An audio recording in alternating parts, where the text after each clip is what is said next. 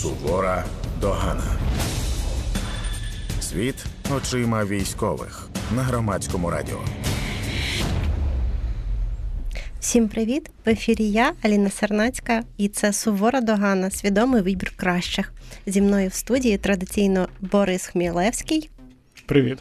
І Макс Колєсніков. Добрий вечір. І говоримо ми сьогодні про безумні заяви і наш план на 2024. А... Сувора догана. Отже, хлопці, е, розкажіть мені, будь ласка, чи ви читали на Фейсбуці е, пані Безугли те, що вона пише, е, реакцію людей на це, і що ви про це думаєте? Боря, починай, ти ж у нас про все погане. Це дуже різко ти почала. Добре. Безумні заяви це повний ідіотизм намагатися посварити політичне і військове керівництво в часи війни. Я просто все, що спостерігаю останні декілька тижнів.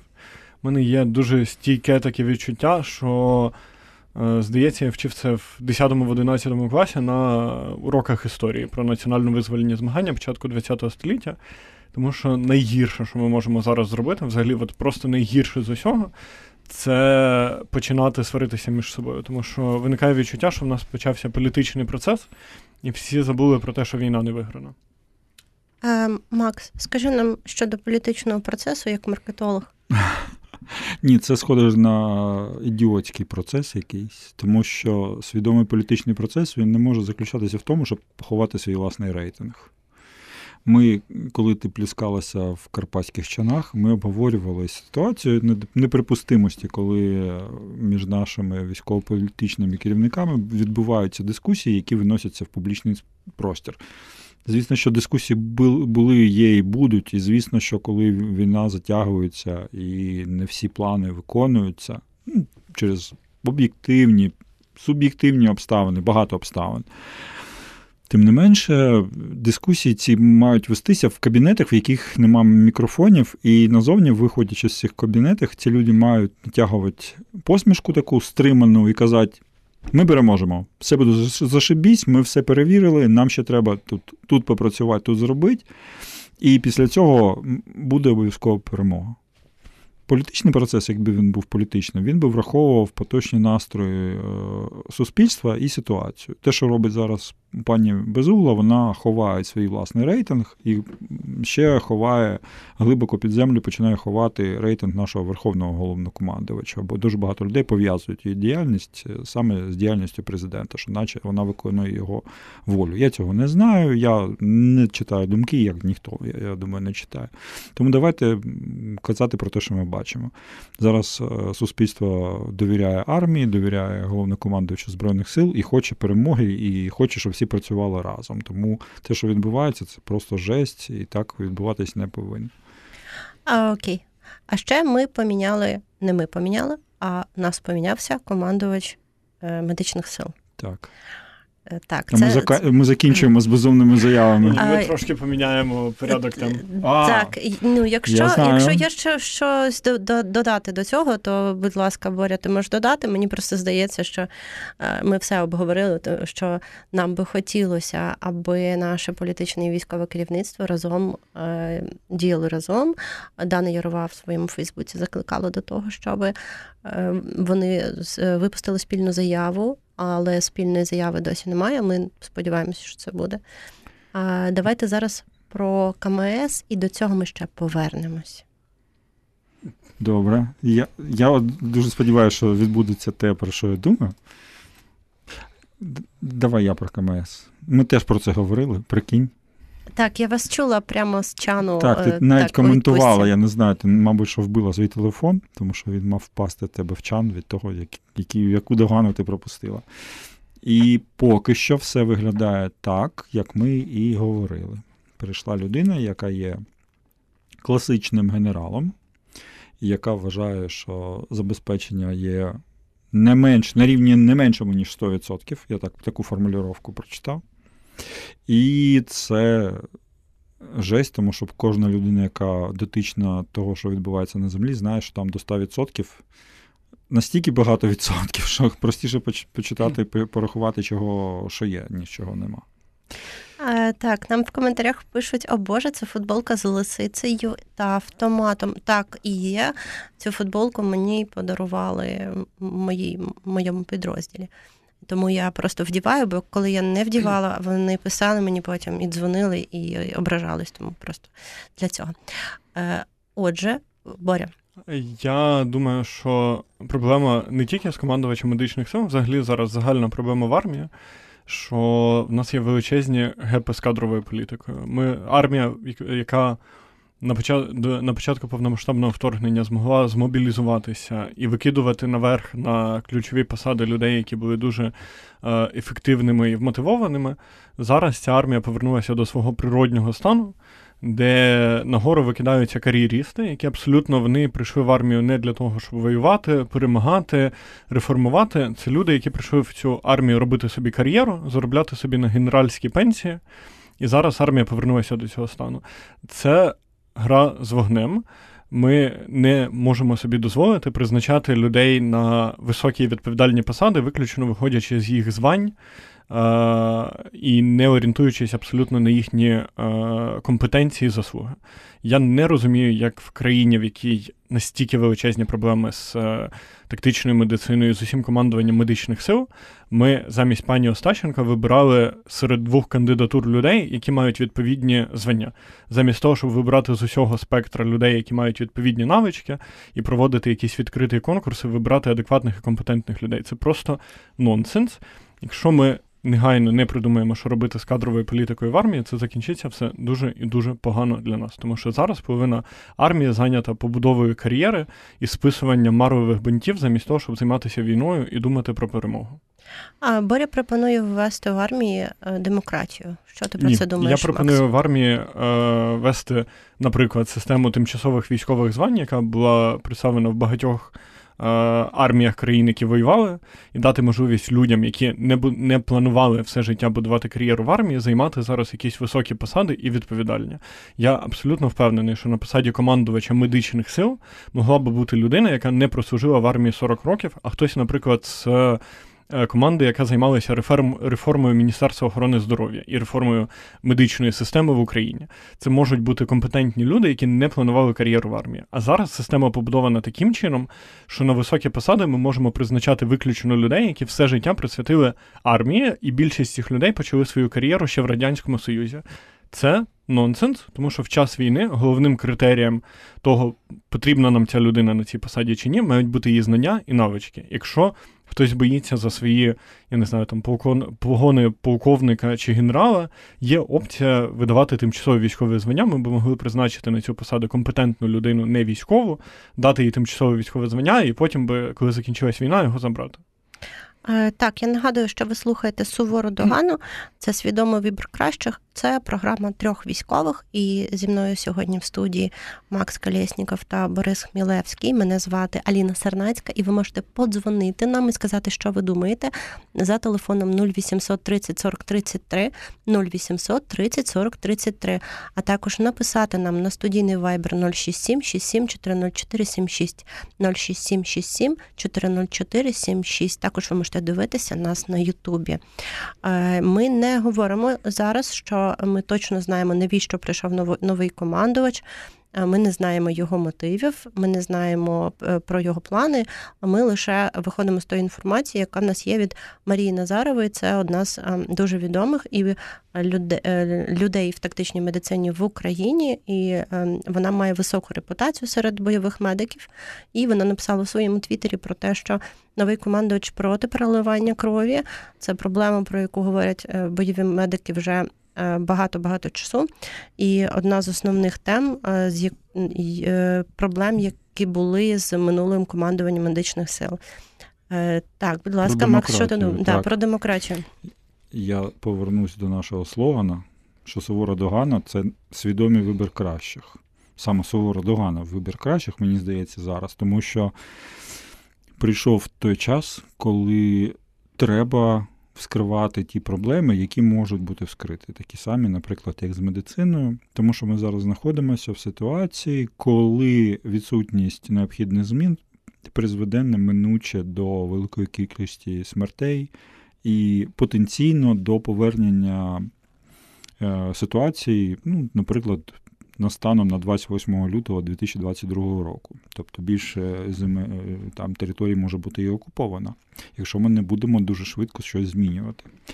Тому я згоден е, дуже з Борисом з тим, що треба призначати людей за компетенціями. Для того, щоб проблематика ну, якщо нема проблематики, то не треба нічого міняти. Да? Для того, щоб проблематика була висвічена, то треба про це говорити, про те, що можна сказати. Ну там не можна казати, що ми стоїмо на позиціях, тут не вистачає людей, ну в конкретних речах, а в цілому говорити про те, що у нас такі-то, такі-то, через такі-то причини загинули люди, треба говорити, що не вистачає переливання крові. Це велика проблема, і треба про неї говорити. У нас не вистачає людей через те, що в нас провалюється мобілізаційний план. Це про тебе про, про, про це теж треба вже говорити. Треба говорити не про відсутність якихось дуже великих планів, можливо, якраз це, якщо раптом цих планів нема. Ну, я так не думаю. А от те, що нема нормальних турнікетів в промислових обсягах від держави в закупівлях, це відкрита проблема. Про це треба говорити, щоб це змінити. Чи можна е, відбувати систему, щоб хтось не боявся за свої посади? Ні. От я в це не вірю, що ми зможемо ввести якийсь паралельний інститут е, звань, які потім будуть відмінені, і через те генерали, які мають постійне звання, вони заспокоюються. Такого не буде. Це мені здається, що ілюзія. Прийшов час вольових рішень, е, що певні люди, попри те, що не вистачає генералів, ну певні люди мають просто бути відправлені в відставку. Е, бо в нас зазвичай людина, яка не виконує свою роботу, через те, що є кадровий брак, вона не вистачає людей, ну, переводиться просто на іншу посаду і тепер там не виконує свою роботу. Мені здається, що вже час таких людей звільняти, а підіймати от те, що відбувалося в великих воюючих арміях, просто підіймати людей дуже швидко. Там Людина, яка е, на початку року майор, вона наприкінці року може стати бригадним генералом через те, що в неї є якісь досягнення, і треба розуміти, що треба дуже швидко людей підвищувати і дуже швидко їх пересувати вверх по щаблях цієї піраміди, а тих, хто не дає результат, який потрібен, їх дуже швидко треба звільняти, інакше ми не встоїмо з точки зору керівництва. А те, що люди, які мають ще радянське уявлення про ведення бойових дій, радянське уявлення про медицину, і їх треба просто позбавлятися на почесну чи менш почесну пенсію. Будь ласка, нехай їдуть на свої дачі і займаються своїми хатніми справами. Я не вірю в те, що ми можемо звільнити всіх цих людей, але є одна штука, яку мені здається, цивільні люди не розуміють, і навіть е, ну, взагалі багато людей, які не залучені в армію, цього не розуміють. що е, так в нас є в деяких підрозділах, наприклад, в третій штурмовій або якихось образово-показательних підрозділах, адекватна система кар'єрного росту, де на високі посади збираються краще. Таке є. Але в цілому система не заточена про те, щоб краще взбиралися вверх по кар'єрним сходинам. Не, ну, е... Я не знаю, в моєму підрозділі це працювало.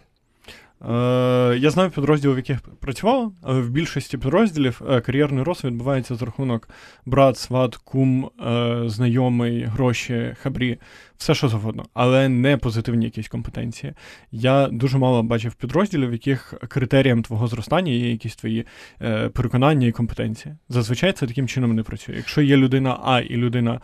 Е, Б, в якої там немає правильних знайомств, то вона не займе правильну посаду. І проблема в тому, що навіть якщо десь і є адекватні системи росту, вони надзвичайно закриті, тому що ну, коли з'являється якась посада в батальйоні або в підрозділі, про неї ніхто не знає тому що про неї передають сарафанним радіом своїм знайомим, друзям, і таким чином вони займаються. Є зараз спроби через там е, співпрацю і колаборацію з деякими сайтами, типу Work.ua, Робота.ua або LobbyX, виправити цю систему, але це ще не системні рішення, тому що більшість підрозділів цим не користуються, і якщо умовно десь є посада психолога і треба гарний психолог, про неї не дізнається ніхто. Е, мій друг, морський піхотинець Ваня Костенко, привіт тобі. Якщо ти нас слухаєш, е, завжди говорить, що армія це ми на будь-яку критику, на е, будь-які скарги. Він говорить, армія це ми. У нас в морській піхоті все працює. Що Тому ви? що морська піхота це, я вибачаюсь, ВМС. І по, просто я не знаю, скільки. Яка кількість людей мені розповідала про те, як у них це там влаштовано, це трошки не так, як в сухопутці. І звісно, що дуже круто, що є підрозділи, де в нас е, заохочується ініціатива, де більш швидко приймаються рішення. Це насправді круто. Я дуже радий за Ваню, що так в нього в підрозділі. Армія це дійсно ми без питань, і тому ми мусимо говорити про існуючі проблеми, їх вирішувати. Просто буває така ситуація, як, наприклад, з медициною, якби не виносились питання назовні, не виносились на широкий загал, то пані Остащенка все ще була б командувачка медичних сил, і ми б читали е, доповіді про те, що в нас все зашибісь, всі забезпечені всім, чим тільки можна. Проблема в тому, що можливо ми будемо продовжувати читати ці доповіді про те, що у нас все зашибість і всі забезпечені, незважаючи на те, що змінили пані Остащенко. То чи є сенс взагалі про говорити публічно про армійські питання, чи це допомагає їх вирішувати? Це допомагає точно їх вирішувати, і мені здається, зараз той момент, коли ми маємо почати говорити про те, що система працює погано. Армійська система працює в цілому погано. Вона страшно бюрократизована, вона страшно повільна і страшно неефективна. Ми розповідаємо про те, що в нас немає ким воювати, в нас немає людей, ми не можемо їх демобілізувати. При цьому половина армії в нас зайнята тим, щоб списати марлеві бинти або саперські лопати радянського виробництва, тому що всі процеси в армії страшно складні. Більшість позитивних прикладів в армії, в підрозділі, в яких налагоджена робота, вона налагоджена не завдяки армійській системі, а всупереч армійській системі, там, де люди просто ігнорують нормативні всякі документи і роблять так, як воно має працювати, а не так, як написано в керівних документах. Тому що якщо робити все так, як написано в керівних документах, ця армія просто буде займатися продукуванням паперу і нічим більше. Тому нам треба міняти систему, бо система не заточена під війну і під ефективність. Вона заточена під створювання паперів і просто просиджування. У мене таке враження, що Борис вирішив е, сісти в тюрму і там відсидити, відсидітись е, під час війни. Е, такий в нього вид ухилянства. Ми всі не, не, не підтримуємо це і не хочемо. Тому це Борис говорив від себе. А я нагадую, що ви слухаєте суворо Догани. От Догану це свідомий вибір кращих. Це програма на громадському радіо трьох військових. І ви можете подзвонити нам прямо в студію і сказати все, що ви думаєте за номером 0800 30 40 33 0800 30 40 33 або написати на студійний вайбер на номер телефону 067 67 404 76 067 67 404 76. А на мене дивиться і посміхається Макс Калєсніков. Він, напевно, хоче щось сказати з цього приводу. Ні, я просто хотів сказати, що е, звільнення і там арешт треба настільки ще заслужити, що скоріше Бориса відправлять кудись. Е, Ми не можемо про це говорити далеко. також. Так, да. Е, так, е, нам сьогодні треба вибрати особу, якій ми дамо Сувордогану обрати, чи вона буде сувора, чи е, просто догана. І е, я просто нагадую про це. І нам треба буде вибрати особу для заохочення. Тому е, в кінці сьогоднішнього випуску нас чекає важлива, важливий вибір. А зараз до нас додзвонилася слухачка. Давайте послухаємо. Хто ж вона? Хто ж вона? Я навіть не знаю. Ви сказали, щоб я подзвонила, я подзвонила. Дуже приємно вражена словами Максима. Дуже якщо Максим людина, яка у вас завжди відповідає за перемогу, і він сьогодні казав все, що він сказав, то отак виглядає перемога. Друзі. Ми не сіємо зраду, ми наближуємо таким чином перемогу. Іншої перемоги у мене сьогодні для вас, Марія, нема. Марія просто всіх спалила. Я сподіваюся, ми не підемо на якесь діло і не будемо грабувати банки разом з Марією. Отже, розкажи нам, будь ласка, про нового е, очільника КМС. Е, що ти про нього думаєш? Яка у нас ситуація? Марія. Е, здається, Марія поза ефіром. Щось сталося? Це щось зі звуком, я так здогадуюсь, проблема. Е, можливо, це проблема е, нас глушать для того, щоб не почути правду, так?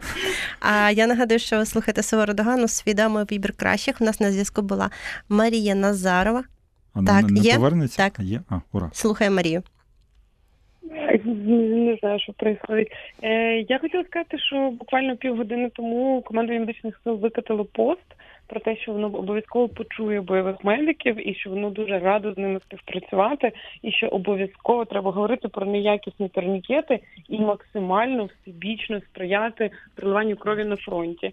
І е, якщо у вас був колись досвід, е, що вам пообіцяли щось через скандал, ви знаєте, що е, це зазвичай не буде виконано, але нам ну я не бачу в цьому пості якогось там конкретного плану дій. Але я бачу те, що треба піднімати проблеми, говорити про них. І навіть якщо на місці тобі дають сувору догану, як це сталося вчора, е, то по факту е, це свідчить про те, що є е, ну є оцей процес налагодження зв'язку. А які у нас є позитивні зміни? От ми говоримо, і що змінилось на краще? Прямо зараз не змінилось, звісно, тому що це пост у Фейсбуці, але е, це означає, що командування почало слідкувати за тим, що е, що про них говорять. Вони відчувають, що е, ніхто не є вічний на своїх посадах, і можливо, що е, можна бути на посаді і нормально співпрацювати з усіма учасниками процесу, в тому числі бойовими медиками. Я скажу, що змінилось найкраще. Проблема визнана проблемою. Це знаєш, це перший крок до того, щоб її колись вирішити. І вони наняли е, СММника. Ти знаєш, це, це теж непогано. Так, готові говорити. Так. Так, е, і, і з нами на зв'язку була Маша Назарова. Вона найкраща в тактичній медицині в Україні. Людина, яка багато років бореться за якість турнікетів та кров. Я пропоную їй сьогодні номінувати її сьогодні на заохочення. Ти, що ти пропонуєш? Це я пропонував щодо ефіру. Я просто вкрала в тебе ідею, бо ніхто не знає, що це це ти. Це Блин. насправді я, це це не Макс. Добре. Так. Так. Я запам'ятаю це. Тому що Маша найкраща, і я дякую тобі, Маша, за твою багаторічну боротьбу і за те, що ти тримаєшся і тримаєш сили на це. Ви слухаєте сувору догану, свідомий вибір кращих. Це програма трьох військових. І з вами в студії я, Аліна Сернацька, е, Борис Хмілевський та Макс Калєсніков. І ми говорили про те, е, що змінився очільник командування медичних сил, як це вплине. І будемо говорити про політичні заяви. Ми повернемося знову до безум'я, безумної. Ти ж сказала, не, що, ми, що ми не змінюємо фамілію. Просто Аліна перед ефіром сказала, що ми не можемо казати на безуглу безумно, тому що і тому крінж. ми тепер називаємо її безумною. Так, да, вибачте, це це, да, це mm. крінж. Це був крінж. Так от хто у нас іде під догану сьогодні. Аліна Сарнацька за крінж в ефірі. Е, Добре, так і зробимо. Це не страшно насправді. Е, хлопці та дівчата отримувати сувору догану не страшно. Мені обіцяли разів п'ять, ні разу так і не виписали але е, дали пару грамот за мою службу. Е, отже, політичні заяви, і е, як ми маємо побачити об'єднання політичної та військового керівництва, чи має бути спільна заява, чому так поводиться безугла, і що ви про це думаєте? Я думаю, що має, по-перше, бути адекватна реакція з Офісу президента на її заяви. Тому що, незважаючи на їхню, м'яко кажучи, недоречність, е, ми не можемо забувати про те, що пані Безугла заступниця голови комітету з нацбезпеки, оборони і розвідки під час війни. І незважаючи на те, як там з е, посмішкою сприймаються її заяви всередині, для зовнішньої аудиторії ніхто не буде розбиратися, який е, бекграунд і контекст у пані Безуглої. Це просто заяви дуже високого представника чинної влади. Тому. Е, по-перше, має бути якась реакція Офісу президента на її заяви адекватна і мають щось зробити, щоб ці заяви зупинити. Це по-перше. А по-друге, е, те, що озвучує пані Безуга, знаходить відгук в серцях деяких людей, і, і це теж проблема. Максим, яка твоя думка? Як Ти... зупинити? Чи потрібно зупиняти? Чому так відбувається? Я не можу дискутувати з Борі. Він сьогодні каже такі правильні речі, що мені нема що навіть додати. Е, потрібна заява, дуже потрібна заява. У нас така ситуація зараз, коли в нас максимальний зовнішній тиск та, після нашого стриманого результату по контрнаступу. Зараз, попри заяви деяких очільників комунікаційних напрямків нашої держави все ж таки росіяни ну, відчутно тиснуть, наступають, і ми в е, серйозній обороні. І зовнішні партнери в нас трошки підводять нас е, з грошенятами, дехто, попри те, що німці молодці, ми дуже вдячні були минулого тижня. Тому в цей момент, коли в тебе максимальний зовнішній тиск, тобі треба всередині бути дуже консолідованим. А в нас починається ще і тиск внутрішній. І мені абсолютно байдуже, він особиста ініціатива пані Безуглої, чи це погоджено з пані з паном Арахамією, чи з ким завгодно. Це має припинитися, і ми маємо відповідати тиск на тиск ворога і показувати всьому світу, що ми як ніколи е, є єдні в тому, щоб досягти наших е, планів і нашої перемоги, а не посваритися між собою і втонути посередині цього озера, як е, наші предки програли в на початку ХХ століття. Ми друге це не, не маємо допустити. Тому. Тиск суспільства, оскільки ми знаємо всі, я думаю, всі ж розуміють, що соціальні мережі моніторяться, тому в Твіттерах, в Фейсбуках треба писати: ми хочемо, щоб це припинилося. Ми хочемо, щоб запанувала поєднана тиша, в якій всі заяви погоджені, в яких вони злагоджені, працюють на єдність і перемогу, а не на розбрат і на срачку, коли все і так не дуже весело. Отака в мене не дуже оптимістична історія. От, е, Я ще додам, що нам терміново треба змінюватись. Є дуже багато питань, про які ми постійно говоримо, і вони не вирішуються або вирішуються дуже повільно. Нам треба зараз відійти від цього циклу, де проблема вирішується там, я не знаю, через рік від її виникнення після е, ціло, цілої серії циклу обурень, е, статей в ЗМІ, криків лідерів думок про проблему, і е, що на проблеми реагують тільки тоді, коли вони стають дуже і дуже голосними. Нам треба змінювати швидко. Е, Якщо ми будемо робити все те саме, що ми робили останній рік, в надії на якийсь інший результат далі, то так не буде. Тому що наш ворог е, розвивається, еволюціонує, будує більше зброї, він не зменшує своїх амбіцій по відношенню до нашої країни. А в нас є дуже чітке відчуття, що ми.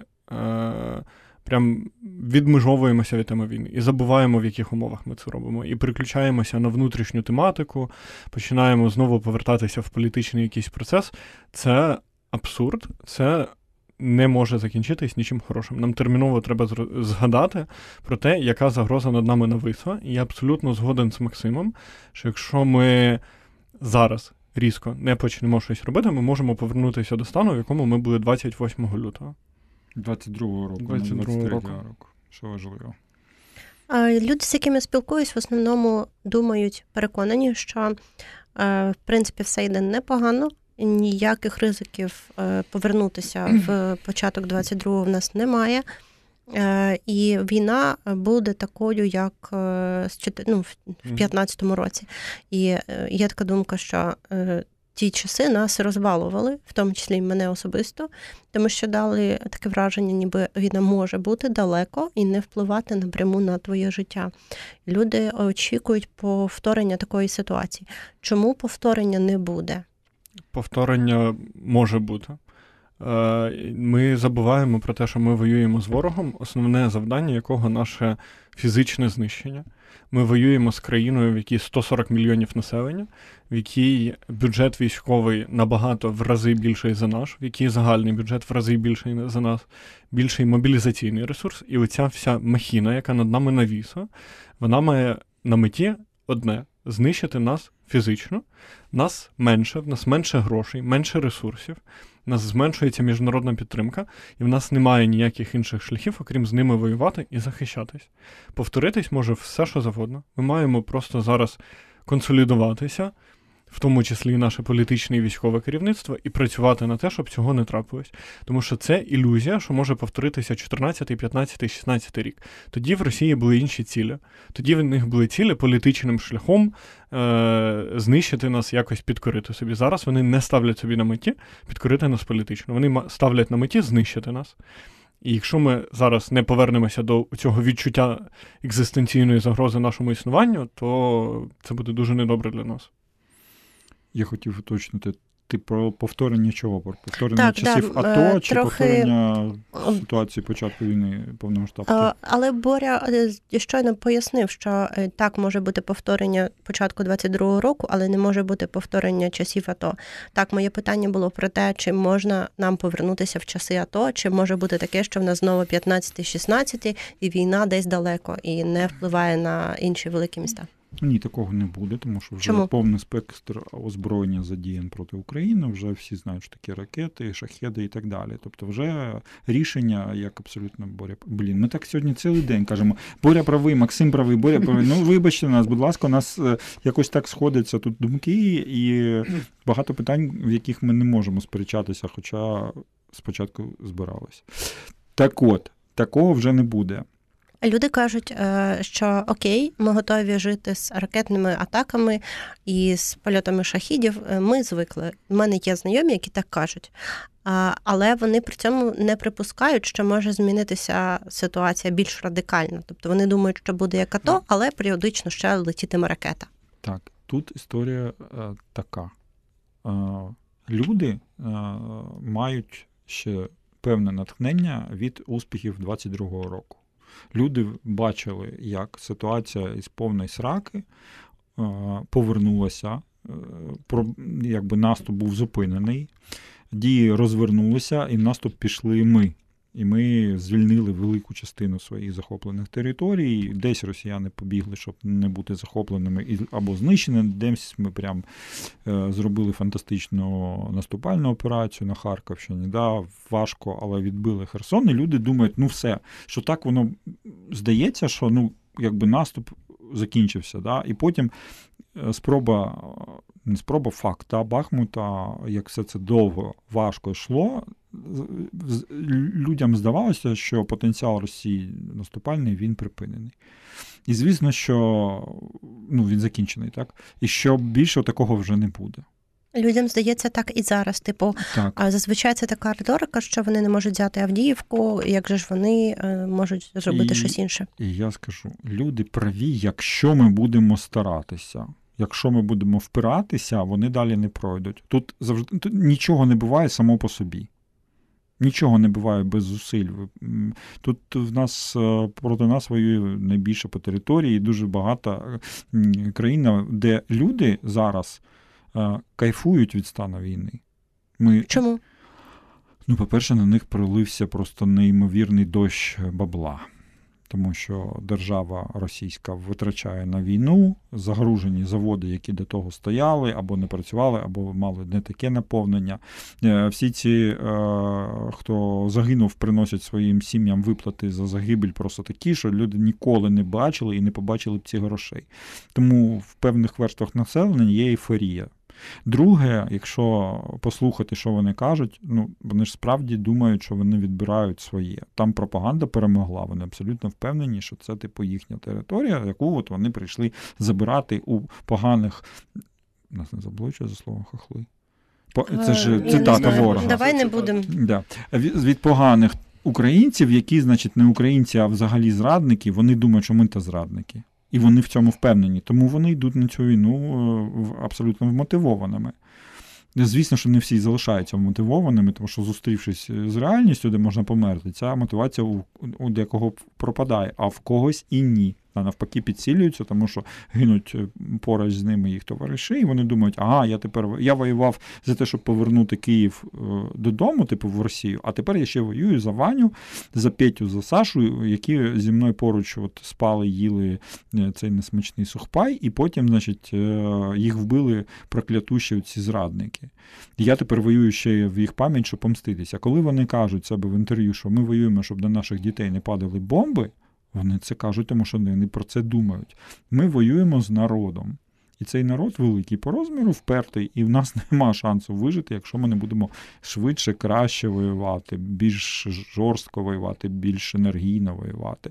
Тому ми можемо їх втримати, і ми можемо, е, показуючи нашу впертість, як ми це робили весь цей час, отримати все ж таки допомогу. Я впевнений, що там все якось роз розкрутиться, бо там люди вирішують в Штатах власні якісь зараз питання. Вони їх вирішують, і е, піде знов е, потік е, підтримки і грошової, і матеріальної, і фізичної, і так далі.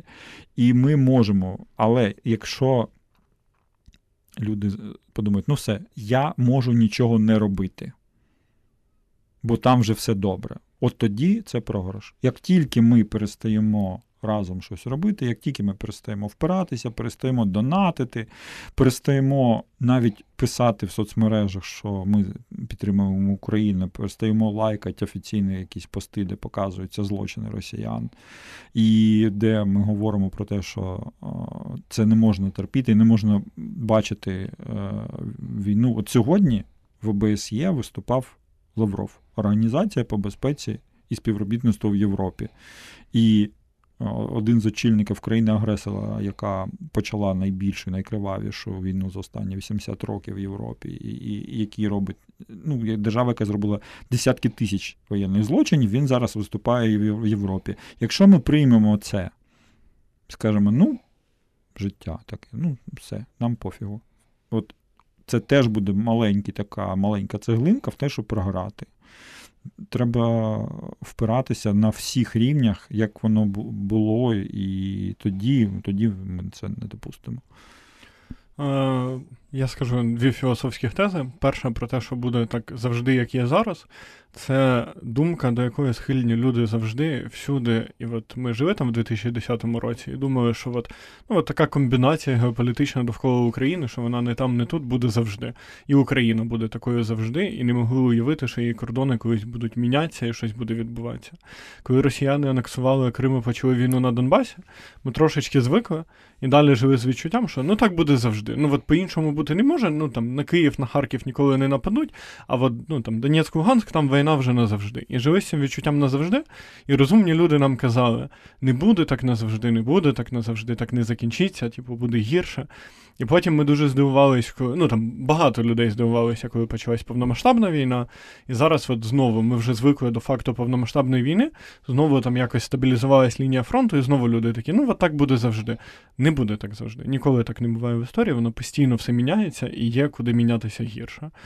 Тому, якщо ми розслабимось, то буде гірше. Так відбувається завжди. Це моя перша теза, а друга теза про справедливість, про те, що. Ми е, дуже багато з нас е, наївні, і ми жили на книжечках, фільмах, де нам завжди є такий лінійний сюжет, де є головний герой, який багато страждає, страждає, страждає, перемагає великого дракона, і все в нього в кінці хеппі-енд. Але ми живемо в світі, в якому ми не в книжці і не в фільмі, і зазвичай хеппі-енду немає. І більшість людей, які вчиняли е, злочини Холокосту, дожили своє життя до глибокої старості, і ніхто і не знав, що вони там палили людей в печах абсолютна більшість людей, які е, робили голодомор в Україні, прожили своє життя не просто без покарання, а е, померли з почистями і мали якісь е, пишні похорони в Радянському Союзі, як його герої. І єдиний спосіб а, досягти в цьому світі справедливості це виграсти її і вибити. І вибити і виграсти її можна тільки дуже великими зусиллями, кров'ю і потом, а просто сидіти і сподіватися, що вона звідкись прийде, так не вийде. Я хочу признатися вам е, в своїй guilty pleasure. Я дивлюсь супермаму, і вчора я дивилась випуск е, з якоюсь відомою блогеркою. Е, я в мене просто немає інстаграму. Ну, типу, я їм не цікавлюсь. Я я не знаю наскільки правда вона відома. І вона хвасталась в своєму епізоді тим, що в неї є Порш. Як на моє внутрішнє відчуття, в 22-му таке шоу не йшло би і вона би там не хвастала, що в неї є Порш. Тобто в людей з'явилося відчуття, що ми знову можемо е, не тільки купляти Порш, а ще й говорити про це для того, щоб інші нам заздрили під час війни. А це просто я е, е, підсилюю твою тезу про те, що деякі люди розслабилися і думають, що вони не можуть. Вони особисто нічого не робити. І в цих людей є ще один аргумент, що ну я знаю прямо таких людей, які мені говорять, я виїду. Якщо буде треба, я виїду. Що ви думаєте про це? Чи е, можна буде виїхати? Яко, яким буде становище е, людей, які виїхали е, за кордон від нас, наших біженців, е, якщо щось піде не так? Та їм жопа. Е, Чому? Ну, люди завжди думають, що можуть виїхати. Згадайте, що ви робили 24 лютого. Не всі з нас виїхали. Це по-перше. По-друге, люди, які жили в Україні, е, я не знаю, там в 20-х роках 20-го століття, вони, мабуть, теж думали, що вони можуть виїхати, а потім величезна частина з них е, помирали від репресій, голоду і колективізації. Всі не виїдуть. Е, це факт. І це таким чином не працює. Ну, дивіться, їм забезпечені програми, їх приймають. А давайте подумаємо про Сирію. Коли була дуже велика кількість біженців з Сирії, їх випихували отак. Чому? Тому що Сирія просто розпалася як держава на певний період, да, коли там була повністю там під контролем центральної влади була маленька частинка, там Аль-Каїда, там е, ІГІЛ, там ще якісь е, чуваки і так далі. І це все. Ну, всі, Всім здавалося, що цієї держави більше не буде. От вона розпадеться як фактично. Да. Потім колись це і буде е, інституалізовано, тобто ну, оформлять поділ. І ніхто не привічав їх цих людей. Хоча там якби ідея ж така ж всіх ж гуманні. У нас поки існує централізована керована держава, яка представлена, яка бореться, яка може розраховувати на підтримку, то наших біженців приймають, ну вони ще й працюють і все таке, але повірте, сирійці здатні працювати за багато менше грошей, тому що у них ну, взагалі ситуація паршива, набагато більш паршива. Тому далеко не побіжиш це раз. Потім, якщо не я, я не вірю в це, що це ну, припустимо світ, що Україна не витримала, було б дуже погано. До речі, є британський серіал, де показали такі наслідки, як що mm. Україна захоплена. І там от прям вони показували, як живуть наші біженці не в домах у британців, а живуть собі в жестяних вагончиках за колючкою. І там їм не дуже добре. Тобто вони показали, як вони нас би зустрічали, якби Україна не боролася а просто взяла би так, ну, прийняла російську. Ну, Це там... годи і годи. Ну, да. Да. Ну, Я ти теж прям Так. Ну чому ні? Це ж серіал. Е, так. Я дуже хочу додати одну штуку, що люди, які виїхали з України і думають, що вони е, позбулися всіх проблем, і що в них тепер все добре, і вони ніяк не пов'язані з Україною, вони повні дурочки. Тому що одна з найгірших речей, яка може трапитися з людиною в цьому світі, дуже несправедливому і нехорошому, це бути представником е, нації без своєї країни, коли твої інтереси немає кому захищати. І ця думка може зараз багатьом не сподобатись, але подивіться на великі нації, які не мають своєї країни, наприклад, на курдів на уйгурів в Китаї, або, наприклад, на ромську громаду, або на євреїв е, в часи перед Другою світовою війною. Це одна з найгірших речей, яка може бути, коли в тебе немає власної країни. Тому що, якщо ви думаєте, що всі оці пільги і блага, які ви маєте в Європі, вони тому, що ви такі красиві і класні, ні, вони тому, що ви у вас є український паспорт, і вони вам допомагають, тому що ви носії цього паспорта. Якщо не буде України, українці дуже швидко перетворяться на маргіналізовану спільноту, яка е, в різних країнах, там де вони будуть жити, постійно буде перетворюватися на таку піняту для биття так як відбувається і зараз, але не в такому масштабі. І... Бо як тільки щось таке починає відбуватися, одразу включається український уряд, МЗС, які говорять: ай-яй-яй, не можна українців ображати, поляки або ще десь. А якщо уряду і централізованої держави не буде, нам карантин, де б ми не були. І до цього докладеться Росія. Чи не так? Ну, звісно. Бо вони будуть казати. Це ж наші, віддайте їх нам. Ми зараз з ними не ведемо лад. Депортуйте. Це ж да. Бо це ж типу наша ж територія. Тепер це наші громадяни. Так, Це так. наші громадяни, віддайте, і ми будемо ними займатися. Як, до речі, вимагали під час Сталіна повернення всіх тих, хто воював проти е, комуністів, там ця російська освободительна армія і всі всі прочі, їх намагалися забрати до себе. І це не перший досвід буде в історії Росії, коли вона буде повертати українців за кордону для того, щоб з ними щось зробити. Тому що е, після розпаду Російської імперії так само КГБ повертало е, українців з імміграції назад, кого як силою, кого обманом. Але ну там для багатьох я не знаю, хто не вчив історію. Цікавий факт, президент України Грушевський, точніше, очільник директорії в результаті повернувся в радянський союз. Союз, і Совок зробив дуже багато, щоб повернути цих людей. І після Другої світової війни так само. І якщо, не дай Боже, я в це не вірю, такого не трапиться. Але якщо Росія візьме контроль над Україною, вона вас дістане, де б ви не жили. Ви ніколи від цього не позбудетесь. Ми всі, подобається нам чи ні, залежні напряму, і наша доля залежна напряму від виживання цієї країни. це просто факт. Ви народились тут, ви пов'язані з нею на все життя. Ви нічого не можете з цим зробити. Е, ні, ви можете з цим зробити, з тим, про що ми зараз говоримо. Е, ви можете допомагати армії, донатити. Ви можете дякувати військовим. От Макс Калєсніков казав, що йому подобається, коли до нього підходять і кажуть дякую. Е, деяким людям подобається, коли їх обнімають, але перед цим треба запитувати. Можна допомагати сім'ям загиблих військових.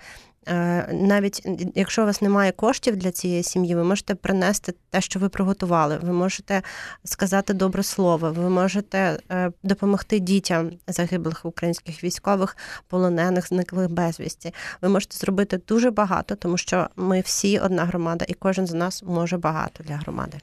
Я хороший приклад можу можу розповісти, що трапилось зі мною, але не тільки зі мною, бо мені кажуть, а тебе всі впізнають в обличчя, тому в тебе все добре. Неправда, не тому і не тільки зі мною.